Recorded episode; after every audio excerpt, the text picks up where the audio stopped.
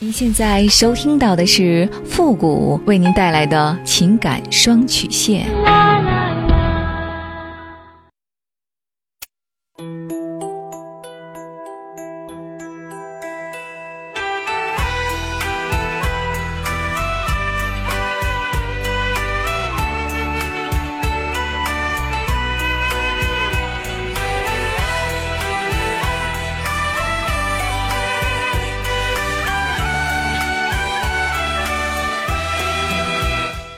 开启两性沟通之门，解答您的情感困惑。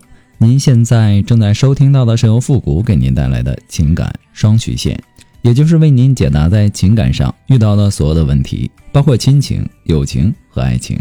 那参与我们节目的方式呢，也请关注一下我们的公众号汉字的情感双曲线这五个字。好了，那么接下来时间呢，让我们来关注一下今天的第一个问题。这位朋友呢，他说：“傅老师你好，我今年呢四十一岁，我和老公呢都是彼此的初恋，女儿呢今年十六岁。我不知道我们为什么会走到今天这一步。我发现他出轨两个多月了吧，可是呢他现在的态度呢就是不冷不热的，至始至终呢没有跟我说过一句承认错误的话，用他的微信删除了那个小三儿。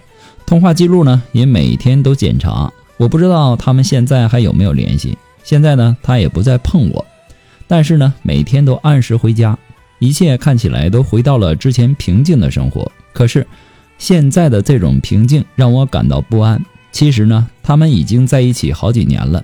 当我发现他出轨之后呢，我没哭也没闹，我把他父母找来了。我婆婆就问他能不能和那个女人断了联系，他说能。之后呢我确实没有再发现他们有联系，可我不信他们真的就这么断了。有一天晚上他发朋友圈，大致的内容是关于感情的吧，我就说我们离婚吧，他没拒绝也没同意的。从事情发生到现在，无论我怎么问问什么他都不说，晚上回家呢也不爱跟我说话。其实呢我很想跟他好好聊一聊，可是呢他不想。我给他发很长一段信息，他要么不回我，要么呢就是简单的敷衍我。我不知道他到底现在在想什么。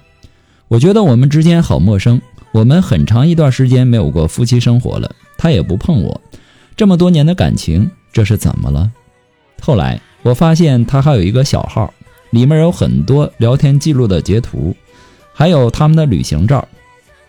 我老公脸上的笑容是我很久很久没有见过的了，我这才知道他们一直都是在用小号联系，而且呢从来就没有断过。那个女人呢还要和我老公分手，可是我老公一直都在挽留。现在我才知道这一切都是我在自作多情，他甚至为了那个女人不要离开他，把我和他的微信截图都给他看了，证明他没有哄我，没有回我的信息。我现在不知道我该怎么办了。其实啊，在婚姻里啊，夫妻之间难免不会磕磕碰碰、吵吵闹闹的。但是呢，有问题的争吵说明彼此还在乎。那最可怕的就是冷战，和对方冷零沟通，没有亲密的行为，甚至是拒绝过夫妻生活。其实啊，客观而言，如果说夫妻之间杜绝夫妻生活，那就说明其中一个人已经在变心了，说明这段婚姻已经亮亮起了红灯。男人吵架吵的是逻辑，女人吵架吵的是情绪。所以呢，婚姻中男人主动发起的战争往往很少，因为两口子天天在一起，引发摩擦的往往是一些琐碎的一些小事儿。其实吵架呀，它是一种沟通方式，如果有更好的沟通方式，当然不用吵的。但是如果说没有其他的沟通方式，吵架毕竟是沟通，它比不沟通要好。但是长时间的无效争吵，它会把矛盾囤积下来，就像滚雪球一样，越滚越大。你和你老公这么多年，你们肯定发生过很多大大小小的矛盾，有的解决了，有的被遗忘了，有的呢被囤积下来了，等到某一个节点到来的时候爆发。你们的婚姻和感情其实早就进入平淡期了，甚至是厌倦期。如果说在这个时候家庭生活如一汪死水，那么事业上也平淡无奇，男人会感觉自己毫无价值，甚至找不到生活下去的动力。所以说中国有句古话说得好，叫保暖思淫欲。如果你们夫妻生活和谐的话，夫妻之间就不会遇到没法解决的问题。那么问题来了，你们已经很长一段时间没有过夫妻生活了。换句话说，当你们遇到问题和矛盾的时候，只是在解决问题的本身，而并没有解决这些矛盾的问题所带来的后遗症。如果你们都带着负面情绪生活，你们就会感觉到婚姻里的无力、乏味，甚至是抵触对方。而婚姻呢，本该是提供给对方更好的物质生活，被关爱、被理解、被体贴，以及和谐的性生活。如果说在婚姻里得不到这些，那么双方就有可能在婚外去寻找。所以你现在既然手里已经有了证据，你就把证据全部保存好。如果你们真的有一天到了离婚的那一步，这些也是给你自己留的一条后路。你现在应该反省你们的婚姻到底出现了什么问题，找到问题的根源，才能够对症下药。你把我说的话好好的想一想，切记啊，把我说的话好好的想一想。不过呢，复古给您的只是个人的建议而已，仅供参考。祝您幸福。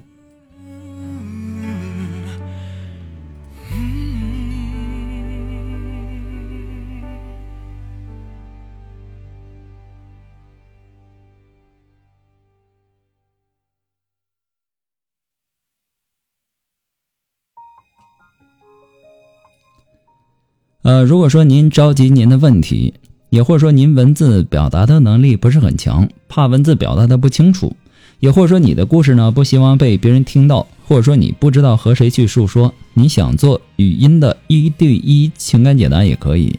那么一对一情感解答呢，也是保护听众隐私的，不会把你的故事拿到节目上来说，也不会给你的故事做录音处理。那参与我们节目的方式呢有两种，一种呢就是关注到复古的公众号汉字的情感双曲线五个字，那么情感解答下面呢有文字回复和语音回复的详细介绍，也请大家仔细的看过之后再发送您的问题。还有一种呢就是加入到我们的节目互动群，群号是三六五一一零三八，然后把问题呢直接发给我们的节目导播就可以了。好了，那么接下来时间呢，让我们来继续关注下一条问题哈。这位朋友呢，他说：“傅老师你好，我今年呢三十七岁，我和老公呢离婚快一年了，离婚的原因呢也说不清楚，最终的导火索呢就是他经常回家晚，对孩子关注比较少，然后呢还很有理由。他和他姐呢借了几十万，然后一直也不还，借钱的时候呢也没有和我商量过，因为这些我们也是经常吵架。”后来呢我就提出来离婚了，离婚以后呢孩子归我，但我没有立刻的搬出去，当时想着不要因为离婚而影响孩子，孩子今年十一岁，是一个男孩，一直拖到现在。我们平常呢又呃，又像正常夫妻一样生活。其实离婚以后我后悔了，也告诉了他，我觉得是自己的幼稚愚蠢导致了现在这种矛盾的境地。呃，离婚后也吵过，吵得更凶了，他更容易吵架了。可是呢，他不吵的时候也很好，对我和孩子呢都很好。我跟他提出过几次复婚，他不同意，他说你想离就离，你想复婚就复婚啊。他也不同意我搬出去，说是为了孩子。我原本呢有机会可以去省里进修，他说呢我不考虑他，所以说我放弃了去省里进修的机会。我婆婆呢也知道我们离婚的事儿，呃，然后她的解释是说我们为了买房子才离的婚。那出去旅游的时候呢，凡是涉及到婚姻状况，她也说是为了买房子。呃，我妈妈疫情前呢搬到我们小区，因为我爸爸去世很多年了，我还有个弟弟，他就在我现在住的附近买了房子。我有无数次想要带着孩子搬出去，可是呢，考虑到我妈妈和孩子，我就很痛苦。我觉得这种状况很不好，离婚了，不复婚，还不离家，但是我又不知道该怎么办，自己的路呢，自己没有走好。请问老师，我该怎么办呢？我想跟孩子搬出去，可是呢，又下不了决心，希望您能够给我一个建议。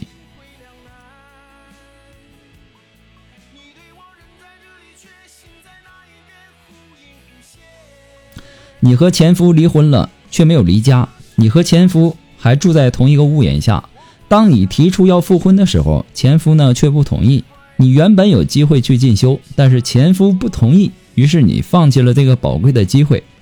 你曾有无数次想要带着孩子搬出去住，可是呢，你都下不了这个决心，顾虑重重。我想问你的是，你的顾虑到底是什么呢？你跟你前夫既然离婚了，他又不同意复婚，那么你又何必再跟他在同一个屋檐下呢？离婚后啊，孩子归你了，你完全可以光明正大的带着孩子独立生活。你既然有机会去省里进修，这说明你还是相当有才华有能力的，你是一个可以靠自己本事吃饭的女人。你妈妈搬到你们的小区住，可是呢，你妈妈并没有住在你们的家里，所以你离婚对于你妈妈没有什么影响。你要做的事情就是把这个事情告诉你妈妈，你们离婚的真正原因是你们之间没有爱了，你跟前夫过不下去了，而且你前夫也始终不肯复婚。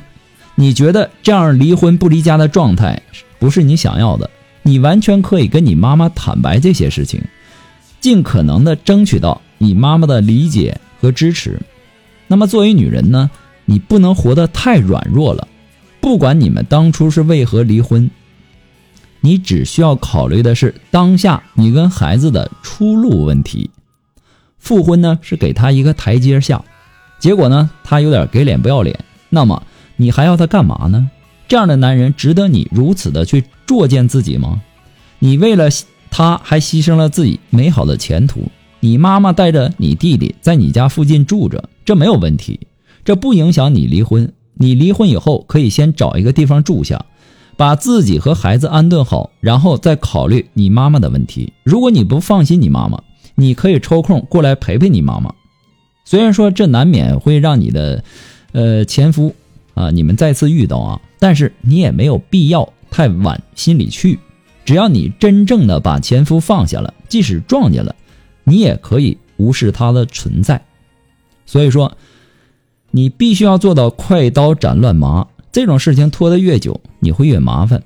正所谓夜长梦多，你前夫显然是抓住了你的弱点和软肋，然后肆无忌惮的在作践你、糟蹋你。你不能再软弱下去了。我建议你赶紧从这个家里搬出去，带着孩子好好的生活。那么至于你妈妈，等到你各个方面都稳定下来之后呢，你再考虑把你妈妈接到你的身边住。我们的感情和生活从来不可能一帆风顺的，总会遇到波折与坎坷。只有当我们脚踏实地走好每一步人生路的时候，好好珍惜现在的时光，我们才能够从容不迫，自信勇敢的去迎接未知的挑战。